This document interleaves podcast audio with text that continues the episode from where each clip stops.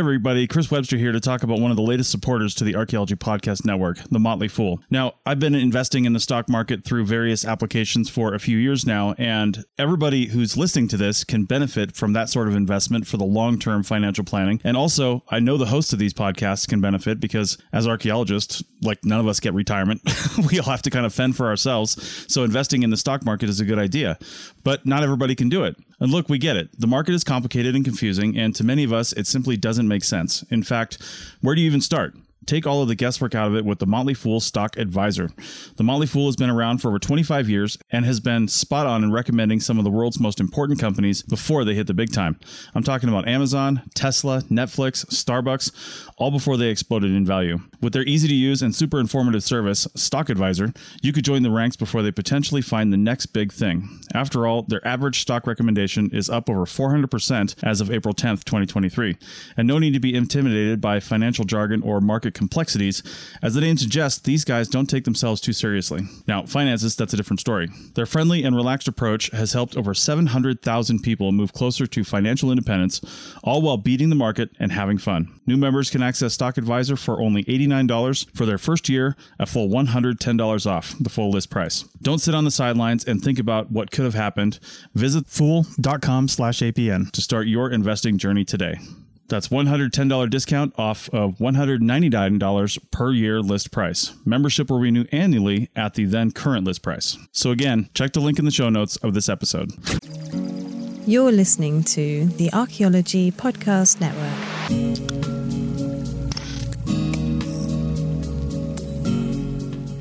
Welcome to Heritage Voices, episode 74. I'm Jessica Yaquinto and I'm your host. And today we are talking about walking the ancestors home. Before we begin, I'd like to honor and acknowledge that the lands I'm recording on today are part of the Nooch or Ute Peoples Treaty Lands, the Dinétah, and the ancestral Puebloan homeland. Today we have Dr. Michael Blakey on the show. Dr. Blakey is the National Endowment for the Humanities Professor of Anthropology, Africana Studies, American Studies, and founding director of the Institute for Historical Biology at the College of William and Mary. He is on the Scholarly Advisory Committee for the U.S. National Museum of African American History and Culture of the Smithsonian Institution. He was scientific director of New York City's Colonial African Burial Ground Archaeological Site, which is now a national monument. He is co chair with Deborah Thomas of UPenn of the American Anthropological Association's Commission for the Ethical Treatment of Human Remains. Welcome to the show, Dr. Blakey. Hi, Jessica. Pleasure to be here. Yeah, so I'm so excited to have you here today. Uh, you came highly recommended by some very loved past guests of ours. And I wanted to get us started by talking about what initially got you interested in this type of work and the field of anthropology. Well, you're asking a question about an entire life, actually. But I, I should say I was a science geek as a child in the 50s when science uh, was all the rage. Um, both of my parents were scientists uh, in, in, their own ways, and uh, that was certainly an influence. My father was a dentist who did dental research for in, endoosseous implants, which is the plastic teeth that now can, people can screw into their gums, which then had not been invented. He was working towards that. And my mother, who was really an artist, had a degree in biology. So there was interest in science around our house in Washington, D.C. But my archaeological interest stems from a more personal experience materially with my great uncle, my mother's uncle, Kermit Mosley in Delaware, just two hours away from where we where I was raised in DC. My mother's people were Nanticoke Moor. They mixed Native American, African, and European ethnic group of their own. I wrote something about their history in the American Journal of Physical Anthropology in 1988. As a child interested in science, I imagined I was interested in my own heritage, that side of it. My father was wholly African American. That I was doing on weekends, we often visited Delaware. I would uh, walk the cornfields or the soybean fields with my uncle, who was a real collector. He was one of the biggest collectors in Delaware. And find potsherds and projectile points and all kinds of interesting artifacts. And it's an opportunity to be contemplative about the past. Even my grandparents would occasionally go out in the field and do this kind of collecting. I um, lived for the science fairs as this kind of geek. So all year in junior high school, I'd prepare a science fair project one of my two major interests was archaeology, and so I would parade the not only the artifacts that I had found. Sometimes some of Uncle Kermit's would get on into my project, but uh, you know would go home and uh, study them and read read all the, the archaeology that was available to me about that region. And I was also interested in um, marine paleontology. Halfway, about halfway between Washington and Delaware, are Calvert Cliffs on the Chesapeake Bay, where there's excellent Miocene. Was then good fossil hunting. I think much of it's Park Service now, and you can't touch it. But I, with uh, a friend I was competitive with at the time at the science fairs, Bob Sikora, also had projects on those fossil beds. We would go out and collect together. He helped me get to these fossil beds. And um, my last year in junior high or middle school, I won the grand prize, I think it was for earth sciences in archaeology. Well, I should mention that I was doing well enough that I had a teacher, science teacher in junior high school, who recommended me to Dorothy Martinek, who was a member of the Archaeological Society of Maryland. So at 13, hmm. she used to take me to the monthly meetings in Bethesda. And then as I getting to this year, you know, after graduating from junior high school, see, I told you this is a lifelong thing. Yeah, you're not kidding. My father contacted um, well, the, well, the real story is a little more interesting because I also love music and I, I needed to buy a, a guitar amplifier. This was like 1968. Imagine that. And so I needed a job uh, for the summer. My father arranged with Don Ortner, who at the Smithsonian, who is one of the leading paleopathologists, for me to conduct a study um, in paleopathology. I looked at the musculature, muscle attachments, and dental pathology, and total of 50 skulls, and uh, for the summer, and wrote a report that's consistent with what paleopathologists did then. So I was 15. And I also was a student of uh, J. Lawrence Angel and Lucille St. Hoyme. They had an, a summer seminar there in paleopathology. And so I was the youngest and only black member of those, the, the you know, uh, student in, in, that while I did my, my, my research. Know, when I finished, I, I got the guitar amp and realized physical anthropology is very tedious. And I felt more creative than that. So I, and uh, got into music thought I'd become a musician in high school. And then at the same time, you know, that's so common, play the guitar. But also, this was 1968 to 1971. Those are my years of high school in Washington. Long story short, I learned about politics. I learned about, um, I was compelled by the liberation politics of the time the Black consciousness movement, Black Power. I was in study groups with the Black Panther Party where I read Du Bois, Mao, Fanon, and others. Also in cultural nationalist study groups or organizations. I was all over the place. I didn't like uh, to be tied down to any one tendency. except the tendency towards finding the truth, maybe, and finding a, the a most progressive positions I could take. And so I was uh, president of the Black Student Union at my high school, Coolidge High School in Northwest DC. And we had Black Studies there for at least a year. I took two semesters of Kiswahili in high school. I was a Howard University student who taught it. As soon as my class, you know, three years after my class left, apparently they closed all of that. And now we're still fighting just today, right? And the uh, Florida Standard, DeSantis, and these sort of mad, uh, resentful expressions of white fragility come to yeah. uh, impede our ability to know ourselves. I don't think it will win, but it's a mess.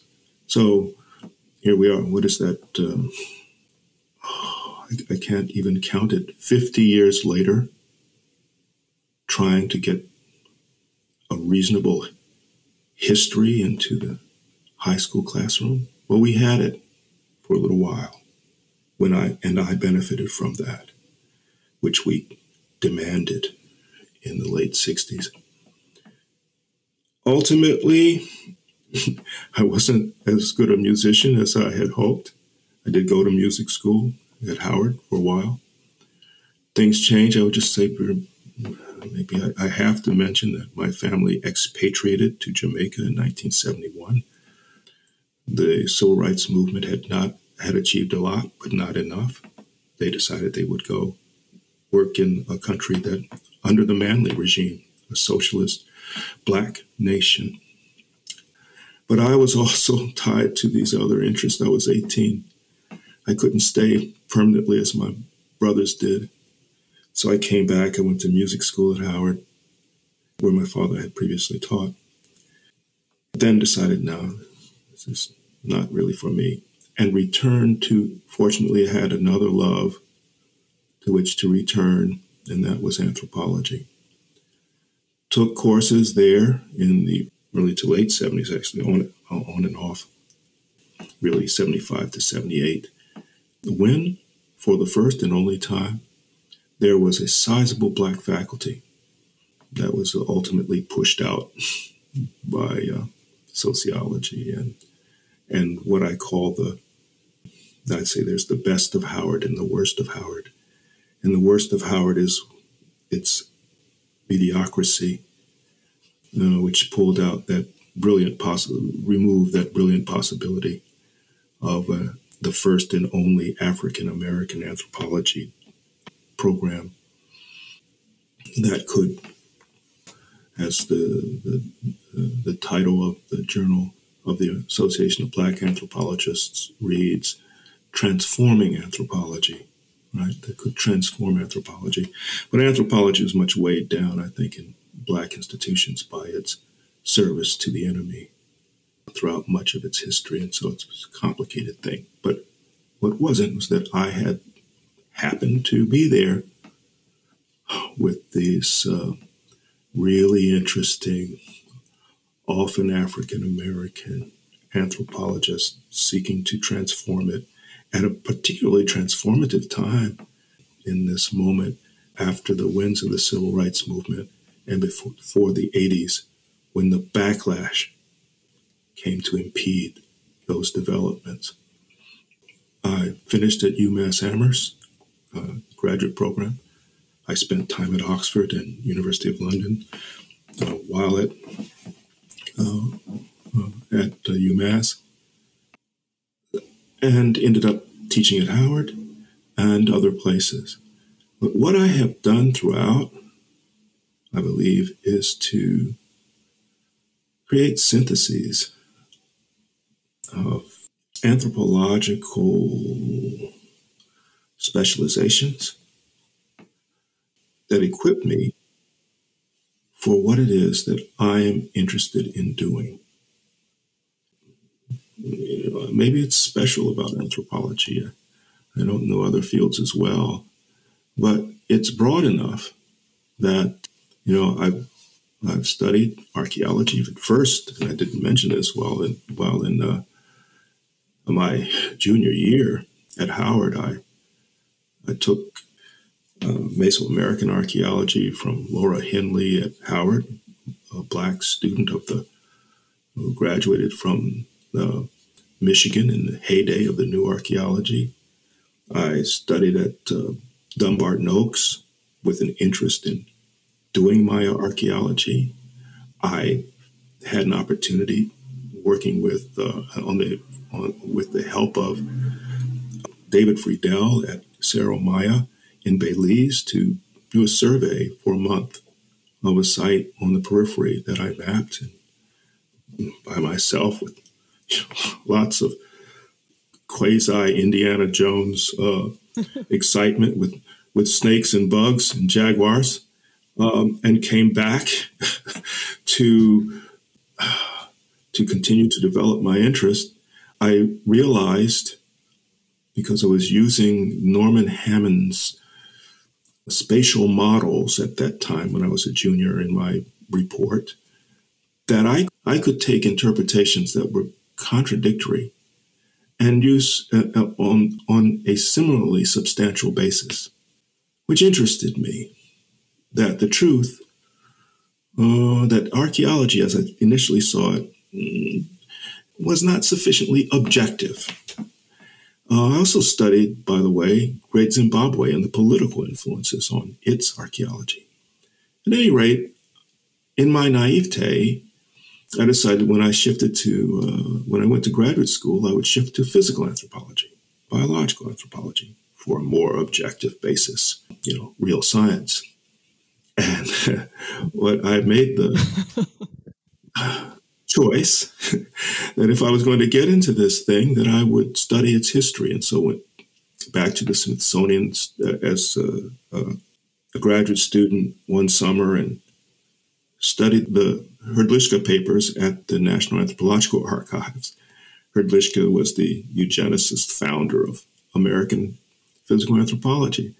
I know his work now better than any other American, I'm sure. Frank Spencer, who was the only other person who knew as much, he wrote a long dissertation on Hrdlicka and missed some important beats, but, you know, captured some things I didn't know. He and I were equivalent. He's no longer alive. So here I am, the expert on this man and the field he started. And what I learned was, well, you know, I think part of the title of my article called Skull Doctors is uh, intrinsic subjectivity, craniometry, all of that nonsense suited white supremacy. And the people who read it and used it and conducted it were white and have increasingly looked at how people, Frederick Douglass initially debates with it in 1854 with Samuel Morton before Hrdlicka and devastates it, uh, these, these biodeterministic arguments. So those debates between Africana scholars and the so-called mainstream in physical anthropology, you know, were increasingly interesting to me. And then terms of synthesis, uh, UMass, with the work of George Armelagos, Alan Swedlund, R. Brooke Thomas, were exploring biocultural anthropology, which I also learned um, on my own in that environment. So I was influenced by them and yet by other things.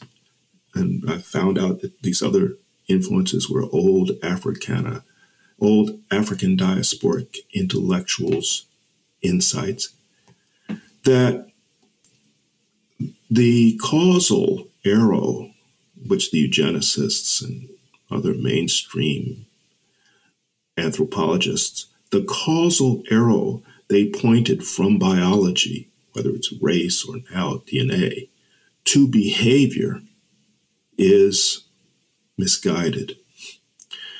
And what we needed to do was turn the causal arrow on its head and have it point from society, from political economy, the structures of power and economic distribution, to human biology, that it is these things that these aspects of our history, the one that we create ourselves as human beings, that determine differences in health and physiological effects, that important differences in human biology are created by human beings.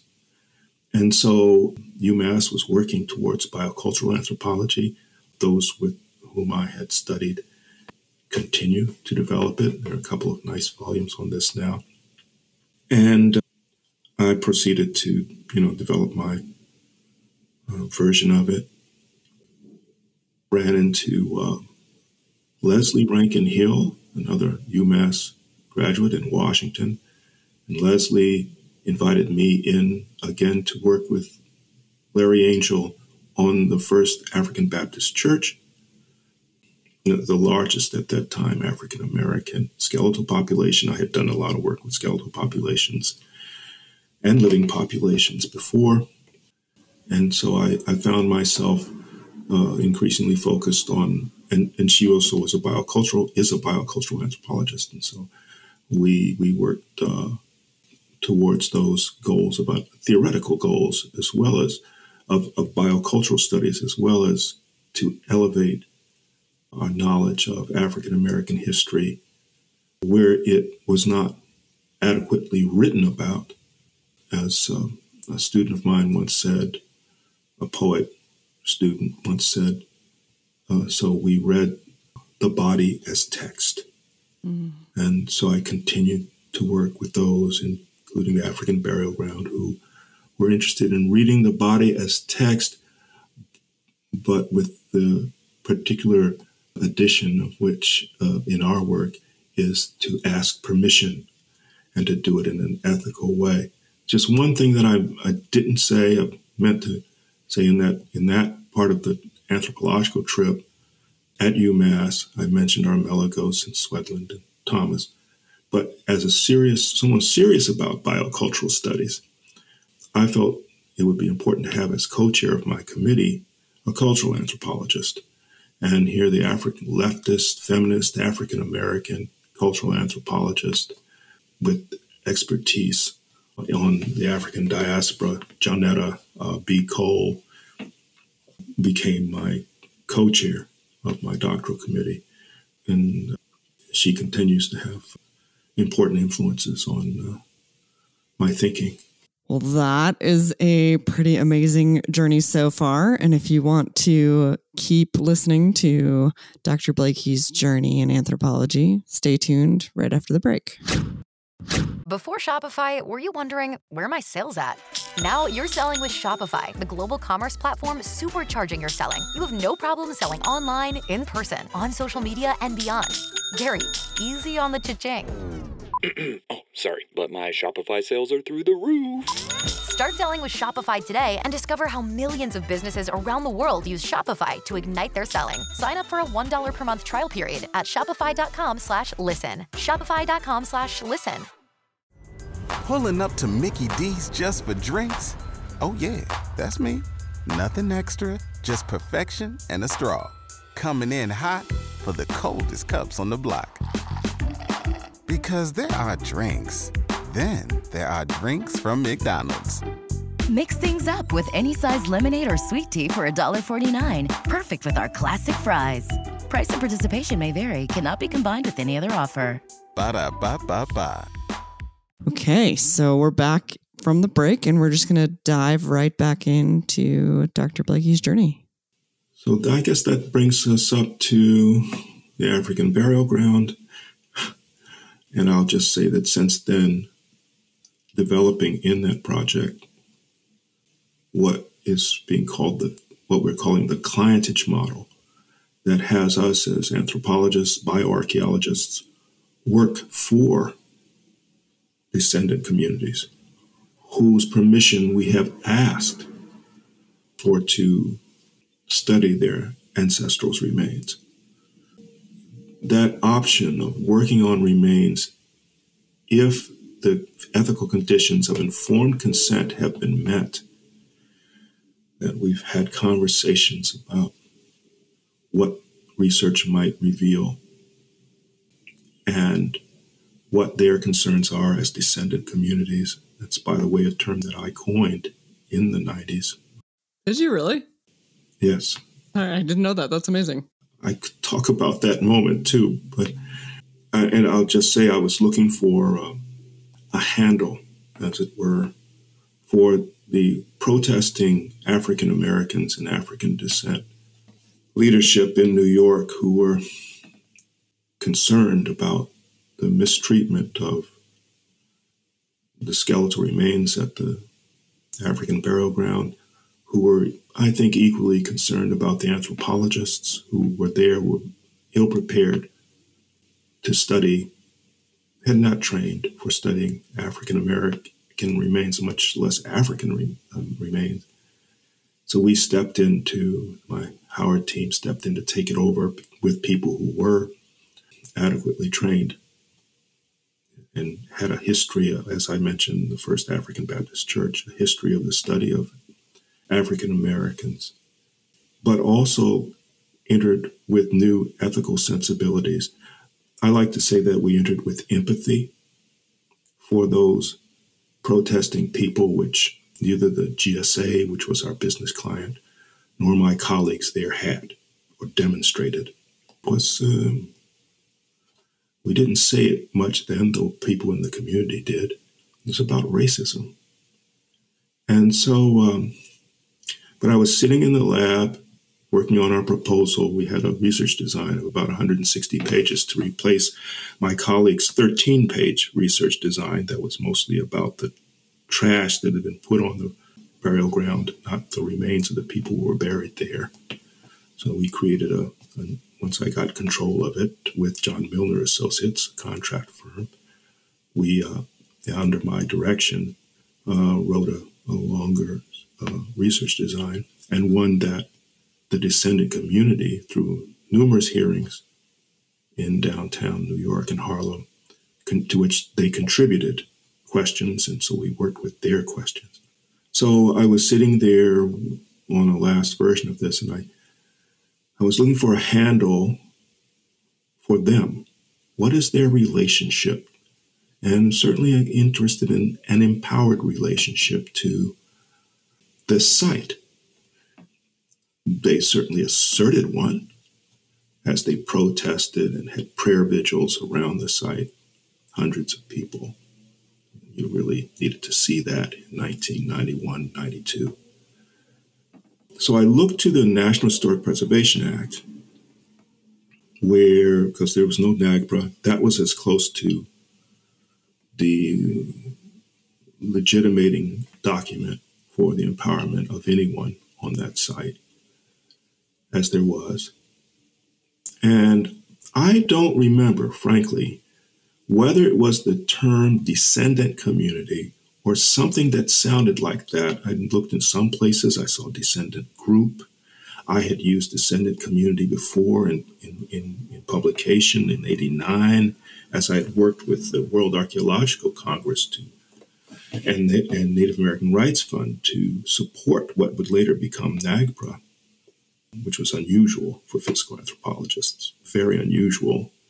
But at any rate, I know I've, I found some language in Section 106 of the Historic Preservation Act, and that became descendant community in my mind. Maybe it was literally in the document that I used as a way of uh, tying the community to the, those legal rights. They had a right to comment, as I remember. Well, GSA knew they had a right to comment only the community, community in its own efforts, its own protest, would assert that that comment, you know, had teeth, had substance, had consequence. And but having the the name helped, and immediately community groups started talking about them, referring to themselves as descended community or the descendants and all of that. So, and we had very clear ideas about, you know, th- that they were our client. I wrote something uh, in an article with Cheryl LaRoche in uh, Historical Archaeology in 1997, where we began to, that talks about what had been developed on the project under my uh, leadership, and it included this ref- reference to that community as our ethical client. So that's the other part that I crafted as a way of understanding and reinforcing the empowerment of the descendant community. That they are also our ethical client. They are our client, that is to say, we work for them uh, because given that they care about these remains, which is one of the qualities of descendant communities, one of their the things that defines them. The fact that they care about these remains means that we can hurt them by how, how we treat those remains. And therefore, we have an ethical obligation, uh, essentially, to informed consent, which means they can say no to any research. And if we want to do the research, so we're promoting the idea that of a kind of plural democratization of knowledge, that we take community questions, we use those that can be answered substantially with empirical evidence because we are researchers. If they don't want that, then they want religious practitioners to, as most people do, bury their dead. We uh, answer those questions and others they accept, as we did on the African burial ground. In the end, our 2,500 page reports that are available online at the National Park Service monument site, I believe, are the constitutes the most sophisticated bioarchaeological reports that have yet been written. You can hold them up against any others. And they involve questions like the origins of African Americans seen through the lens of those 419 individuals who were uh, analyzed at the African burial ground. The physical quality of life created during their enslavement. The transformation of different African societies to an African American society. And then there's the question that is, I think, particularly important for African Americans, although all of them are important. Resistance. What were the modes of resistance? So these four questions were at the center of our 2,500 pages, and I think better questions than I have seen elsewhere answered between the covers of the American Journal of now Biological Anthropology. So I have continued in 2018 with the National Trust for Historic Preservation, for example, to encourage the development of an empowered public engagement, of a public engagement with descendant communities who are empowered to shape the questions, not the answers, but to shape the questions of research is quite a lot.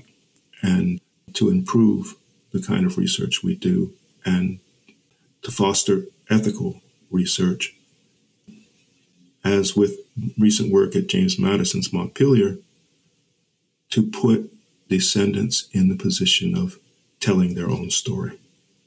All that just evolved, you know. it's just about, um, I think, trying to be thoughtful about uh, the encounters of my life and to use. once I wrote something, something about how one chose should choose a research topic, and I said something to the effect of it should be something you're interested in and that um, you're good at, and thirdly, that appears to be of some value to people beyond, you know, other than yourself. So those are often principles that I I think about and that allow me to do the kind of work I do. Okay, so much more to talk about after the break, but we do need to take a break right now and then we will be right back. All right, so we are back from our break. And okay, so we talked about your work from, you know, being a, a very small child getting into this field and how you were influenced by your uncle and and really interesting your parents. You ended up doing combination of everybody there with your work. I'm curious to hear more looking back at this career. What what are you currently excited about and what are you currently working on? Well, I'm happy uh, that I was made co-chair of the American Anthropological Association's Commission for the Ethical Treatment of Human Remains by the Executive Board with Deborah Thomas. We have brought together a stellar group of anthropologists. I think they're mostly physical anthropologists, but significant representation of archaeology and cultural anthropology and anatomy. One of the things they have in common is uh, an ethical sensibility and a history of working towards better ethics for, and here's our charge, for the study of cemeteries, collections of skeletal remains, tissue samples, and DNA samples. So that's just about everything involving the human body that might be studied or that has been studied by anthropologists, anatomists, archaeologists. Our charge, as I see it, is to propose new best practices and ethical standards, which I believe will be what we'll ask for are elevated ethical standards for all those fields archaeology, biological anthropology, museology, and others, genetics, that, that handle human remains. Um, I believe the inspiration for the AAA's creation of this commission was the fiasco involving our colleagues at the University of Pennsylvania and Princeton, where the remains of a, one or two children killed in the MOVE bombing, the mob bombing of that mm-hmm, yeah. group's home, an African American social and political organization's home in Philadelphia in 1985. Uh, it's a long and difficult story. But the remains of those who were burned included two children, skeletons, and it is has been really quite well confirmed that at least one of them was kept. It should not have been kept by anthropologists at Penn. It should have been returned to the parents, or at least the medical examiner, but was instead kept in private hands of our colleagues, and then later brought out as a part of a online uh, forensics course and you know displayed. It, it took this incident to jar our colleagues sufficiently to realize that they had been objectifying human beings in ways that were unethical. In fact, Janet Monge, who was the teacher in this case, was not found by um, a legal team to have been unethical. You know, that could be debated because it did hurt people for those, the child's remains to have been um, displayed even where her relatives might have seen it, and who, who thought that she had been reburied, by the way. But I think part of the reason why it was not seen as unethical, if very poor judgment, which is what they did come to, is not that far from what my colleagues generally do. And in fact, I'll just say, when we began our use essentially of informed consent in New York on the African burial ground to follow descendant questions to ex- accept and assume that they would be in charge of the final disposition of their remains, where they allowed us to do research and then reburied and created a monument. White anthropologists were saying it was reverse racism. Throughout the 90s, and this kind of nonsense has continued. So there are some who read our work and use it, others who quite petulantly continue to insist that oh that was just reverse racism. Black people were saying only black people could study black people. It was never in. I never said that in the press. This was white fragility. So what I'm saying is that anthropology is largely white, and uh, physical anthropology is very white. And they historically, from Hrdlicka or Morton onward, there has been the objectification of the other. And that also embodies a certain kind of power relationship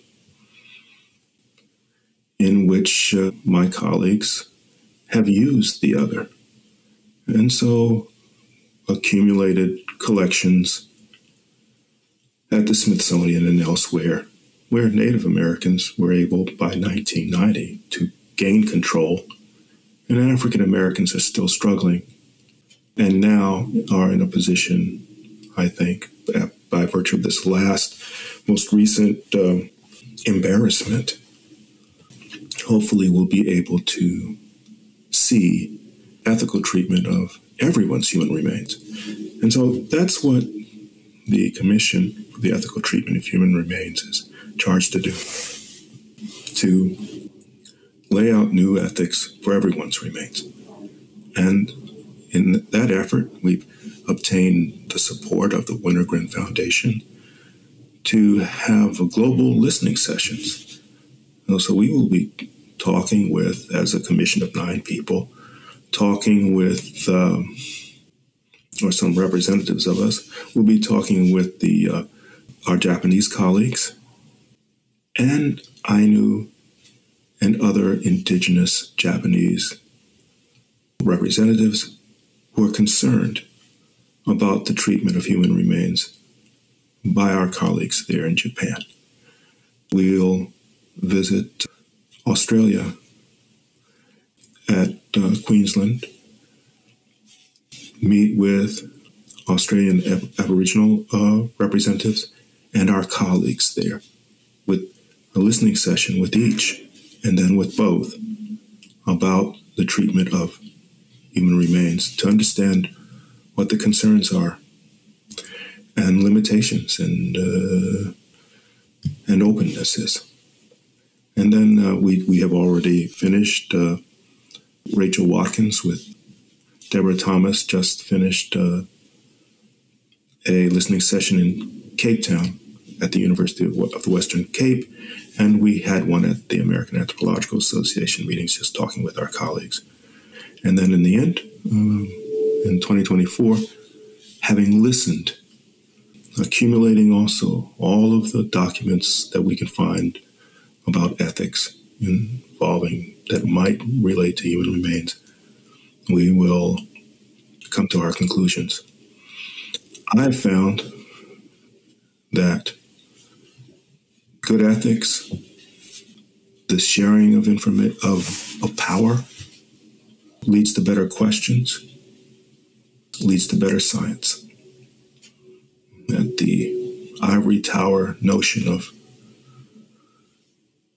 how to conduct research is okay at times, but often not the best thing. Collective influences on research questions produces anthropology of broader interest.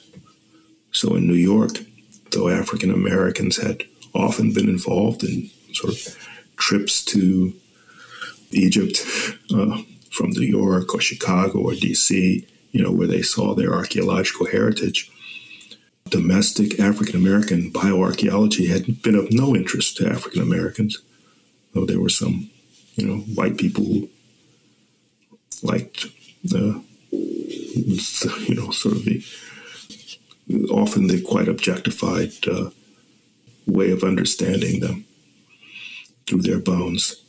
Sometimes better than that.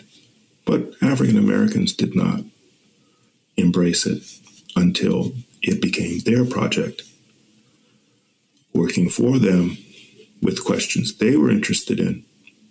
And I think they are much more interesting questions generally than uh, what was produced without that. So I'm hoping that the democratization of knowledge will be a product of these new ethics, uh, whatever they are, whatever we come to in a year from now. Wow, that sounds like an amazing experience and, project. It'd be, it'll be really interesting to to see the similarities between the four countries and and maybe areas where they're they're different as well.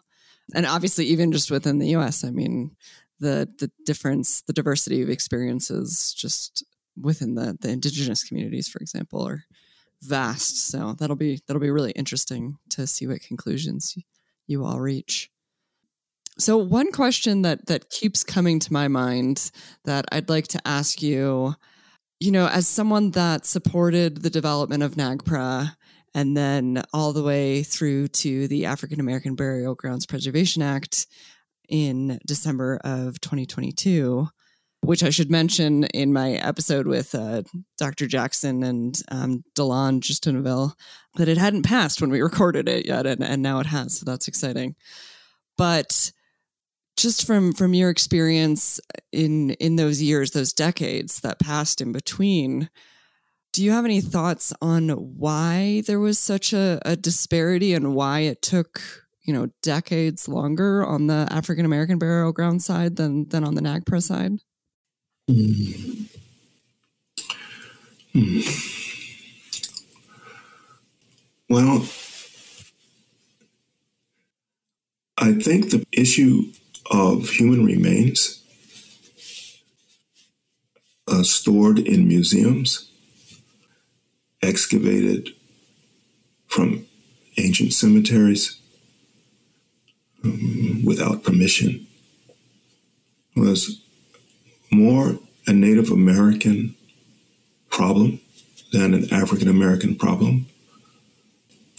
It was also a problem of um, settler states when in 1990 I uh, taught as a visiting professor at La Sapienza, my Roman colleague, and I talked about this. He couldn't understand, well, what's the problem? You know, he says, we, we excavate in the Vatican, which they do, or excavate in Abruzzi, where we were, and, uh, you know, community people come out. And I remember we had a great, you know, celebration one night with food around a cemetery site. These were the descendants. You know, we sang Volare. You know, it was not contentious, mm-hmm. but these were their ancestors, and the people involved in the excavation. You know, were also Italian. And so uh, my colleague Alfredo Coppa and I you know, sort of agreed, oh, this is a problem of settler states where the ancient history is the history of the occupied, and the archaeologists are the occupiers, or their descendants, or their cousins. I don't know which. Maybe it's the occupied and the occupiers still.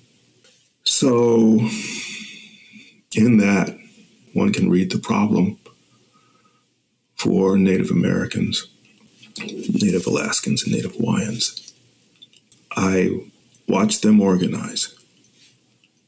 As a member of the World Archaeological Congress, worked with Larry Zimmerman at the first uh, Intercongress in Vermillion and developed the Vermillion Accord with many Native Americans and some Native Australians and others. Clyde Snow, the great forensic anthropologist, human rights forensic anthropologist, was there as well. Leslie Rankenhill was there, but there were very few physical anthropologists who would show up at this meeting, which was meant to I organized a session to build bridges between Native Americans and my profession. And the word came to us partly from people at the Smithsonian and elsewhere, Chicago, that to talk with the Indians would be a professional kiss of death while we are organizing, you know, running the session, or I'm sorry, organizing it and inviting people to come, anthropologists to participate. So I ignored them as I usually do, or took note and moved on forward. You know, there was a point at which there was a debriefing by Jane Buikstra at the physical anthropology meeting. So they were meeting about in 89 about efforts towards what would become NAGPRA. And they decided, you know, they were reporting in this luncheon debriefing that, well, there are the political Indians and then there are the reasonable Indians. And we listened to the reasonable Indians who happened to be the ones who agreed with them. This reminded me absolutely of the late 60s. This was white people's nonsense. This was an attempt to justify their control by delegitimating the voice of the other that's political. Yeah, you bet. As were their voices. And then I was on in 89 again. The commission for the something like the disposition of human remains was the AAA's attempt to respond. And I thought that we had agreed, it was under June Helm. I'm trying to remember the archaeologist there. I thought we had agreed in the conversation that the policy recommendations would be for all people. But they had, in the last minute, you know, watched the last details of the language in the report, contained it to Native Americans, and even that was not as responsive to the empowerment of descendants as either the uh, Vermillion Accord was or, or my thinking, where we had actually, you know, uh, uh, talked ourselves uh, into. apparently, they were not willing to go that far. So basically, they contained it. And one of the reasons, therefore, that we are back to this issue of African Americans or why the African burial ground needed to take those steps to establish it there in New York as the empowerment of descendants.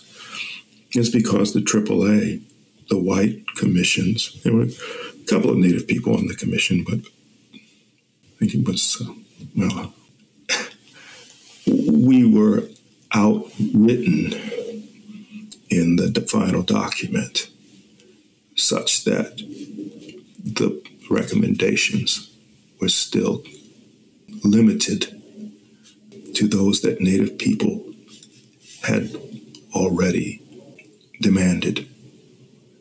So, of course, they're ahead. They they got NAGPRA. There's still more work that needs to be done to shore NAGPRA up. Tribes need funding to help them implement NAGPRA and African Americans um, who have a few thousand remains in at the Smithsonian and other universities, including Howard University. That's a, a longer story.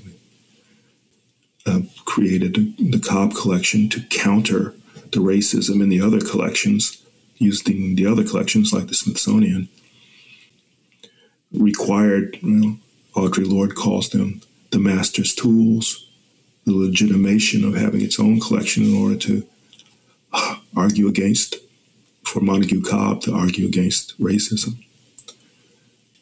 But at any rate, here we are in the 21st century. Yes, African Americans have to catch up.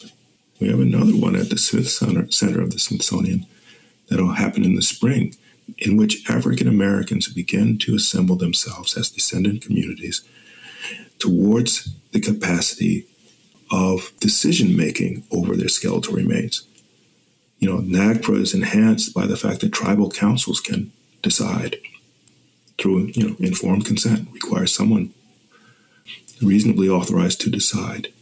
Well, African Americans don't have such an organization for or organizations for those purposes. Descendant communities are reasonably assembled at different times, as in New York, to take action. So they need to think about how they want to do that, and only they can decide that for themselves. So they're being brought together for many purposes, and hopefully one of which will be to develop this some sort of polity that will allow ethics, repatriation, which Smithsonian is moving forward with. I saw something from Lonnie Bunch just, uh, uh, Secretary Bunch just a few days ago. Wasn't specific, but I think the writing is on the wall uh, that repatriation of African American, anyone's human remains, will be possible at the Smithsonian in short order. Yeah. Okay. Well, I I'm again I could I could talk to you for hours and hours, I'm sure.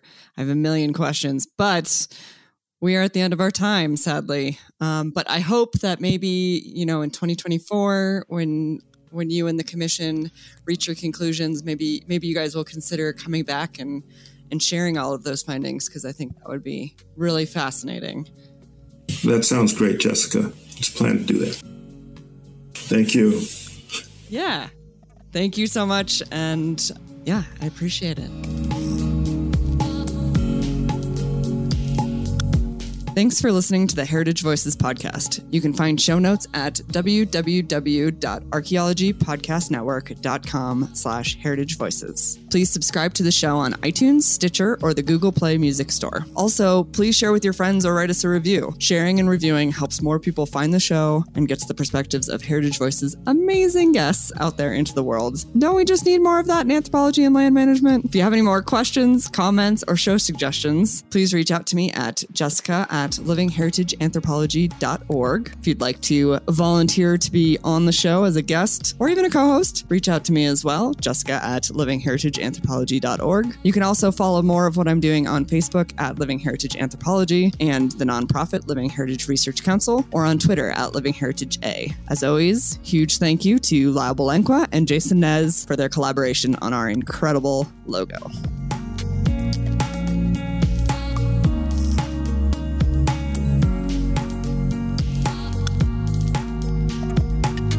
This episode was produced by Chris Webster from his RV traveling the United States, Tristan Boyle in Scotland, DigTech LLC, Culturo Media, and the Archaeology Podcast Network, and was edited by Chris Webster. This has been a presentation of the Archaeology Podcast Network. Visit us on the web for show notes and other podcasts at www.archpodnet.com. Contact us at chris at archaeologypodcastnetwork.com. You've worked hard for what you have your money, your assets, your 401k, and home. Isn't it all worth protecting? Nearly one in four consumers have been a victim of identity theft.